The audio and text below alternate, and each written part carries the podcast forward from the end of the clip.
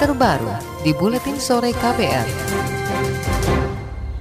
Saudara aplikasi layanan aspirasi dan pengaduan online rakyat atau lapor dinilai kurang cepat merespon laporan yang disampaikan masyarakat.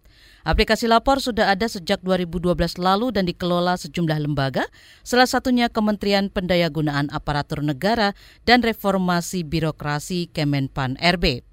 Menurut lembaga survei Polling Center, dari seribuan responden yang disurvei, pada April hingga Mei kemarin, berharap laporannya cepat ditindaklanjuti. Peneliti Polling Center Heni Susilowati mengatakan responden memberi nilai buruk yaitu 55 persen untuk aspek respon.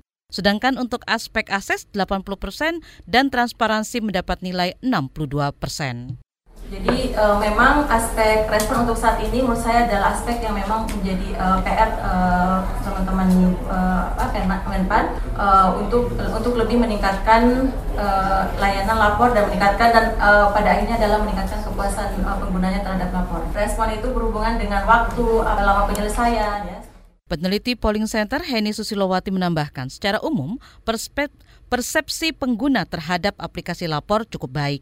Heni menyebut dengan margin of error 2,97 persen, mayoritas pengguna menganggap aplikasi lapor merupakan kanal pengaduan yang baik. Saudara ada sejumlah lembaga yang dilaporkan oleh masyarakat ke aplikasi lapor, salah satunya Dijen Bea dan Cukai. Juru bicara Dijen Bea dan Cukai Denny Suryantoro mengklaim setiap laporan yang masuk selalu cepat ditindaklanjuti. Kata dia, selain aplikasi lapor, Dijen Bea dan Cukai juga mem memiliki layanan internal mirip dengan aplikasi lapor, yaitu Sistem Informasi Pengaduan Masyarakat atau SIPUMA.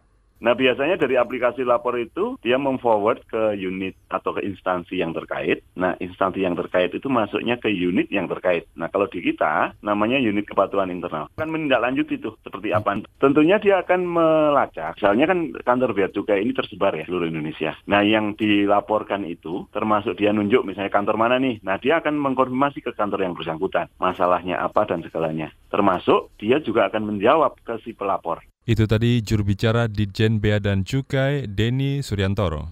Selain Ditjen Bea dan Cukai, PT Kereta Api Indonesia juga ikut dilaporkan oleh masyarakat yang tidak puas dengan kinerja perusahaan plat merah itu. Namun juru bicara PT Kereta Api Indonesia Daop 1 Eva Kairunisa mengaku pihaknya selalu aktif merespon laporan yang masuk ke aplikasi lapor.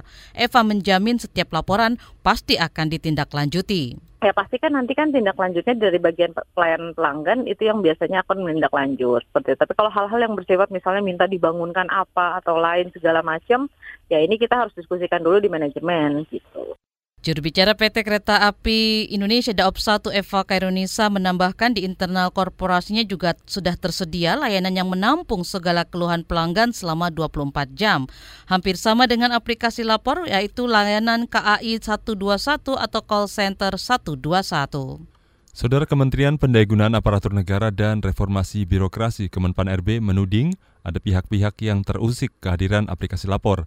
Deputi Pelayanan, Publik di Kementerian Aparatur Negara, Dia Natalisa mengaku ada pihak yang khawatir aplikasi lapor bisa membuka aib instansi atau daerah. Akibatnya ada daerah yang tidak menindaklanjuti laporan masyarakat. Kondisi itu membuat penilaian publik terhadap aplikasi lapor rendah di masyarakat kita bicara bahwa mereka sudah memiliki sistem sendiri, atau memang ada sebagian yang belum memiliki sistem, akan tetapi seolah-olah dengan adanya laporan yang masuk ke lapor tadi ini akan tentu akan diekspos dalam uh, level yang lebih luas. Nah, ini sama tadi. Ada sebagian kekhawatiran dengan adanya aplikasi lapor seolah-olah dalam tanda petik membuka aib ya di masing-masing instansi. Deputi Pelayanan Publik di Kementerian Aparatur Negara Dia Natalisa menambahkan, kementeriannya saat ini sedang berkoordinasi dengan daerah supaya menindaklanjuti semua laporan yang masuk ke aplikasi lapor. Dia mengaku sudah lebih dari 500 daerah yang terhubung dengan aplikasi lapor. Pengamat kebijakan publik Agus Pambagio meminta masyarakat jangan terlalu berharap banyak atas layanan aplikasi lapor. Dia menilai aplikasi itu tidak berjalan efektif karena panjangnya proses birokrasi di pemerintahan.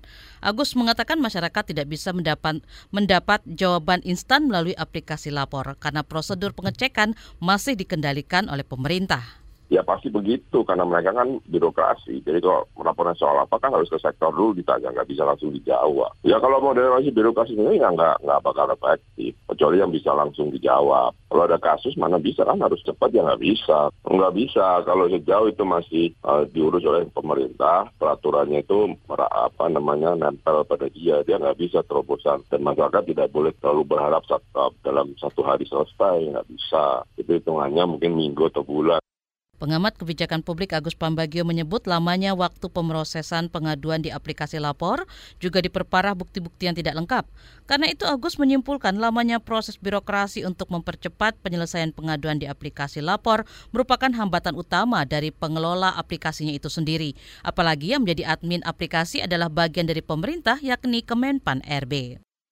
Saudara aplikasi lapor sudah ada sejak 2012 lalu atau semasa pemerintahan Presiden Susilo Bambang Yudhoyono. Lapor dikelola Kemenpan RB sebagai pembina pelayanan publik, kantor staf Presiden KSP sebagai pengawas program prioritas nasional, dan Ombudsman RI sebagai pengawas pelayanan publik. Saat ini aplikasi lapor sudah terhubung dengan 34 kementerian, 96 lembaga, dan 500 pemerintah daerah – semua aspirasi dan pengaduan masyarakat bisa disampaikan di situs www.lapor.go.id atau pesan singkat atau ke SMS ke nomor 1708 dan Twitter melalui, melalui akun @lapor1708. KBR Inspiratif Terpercaya.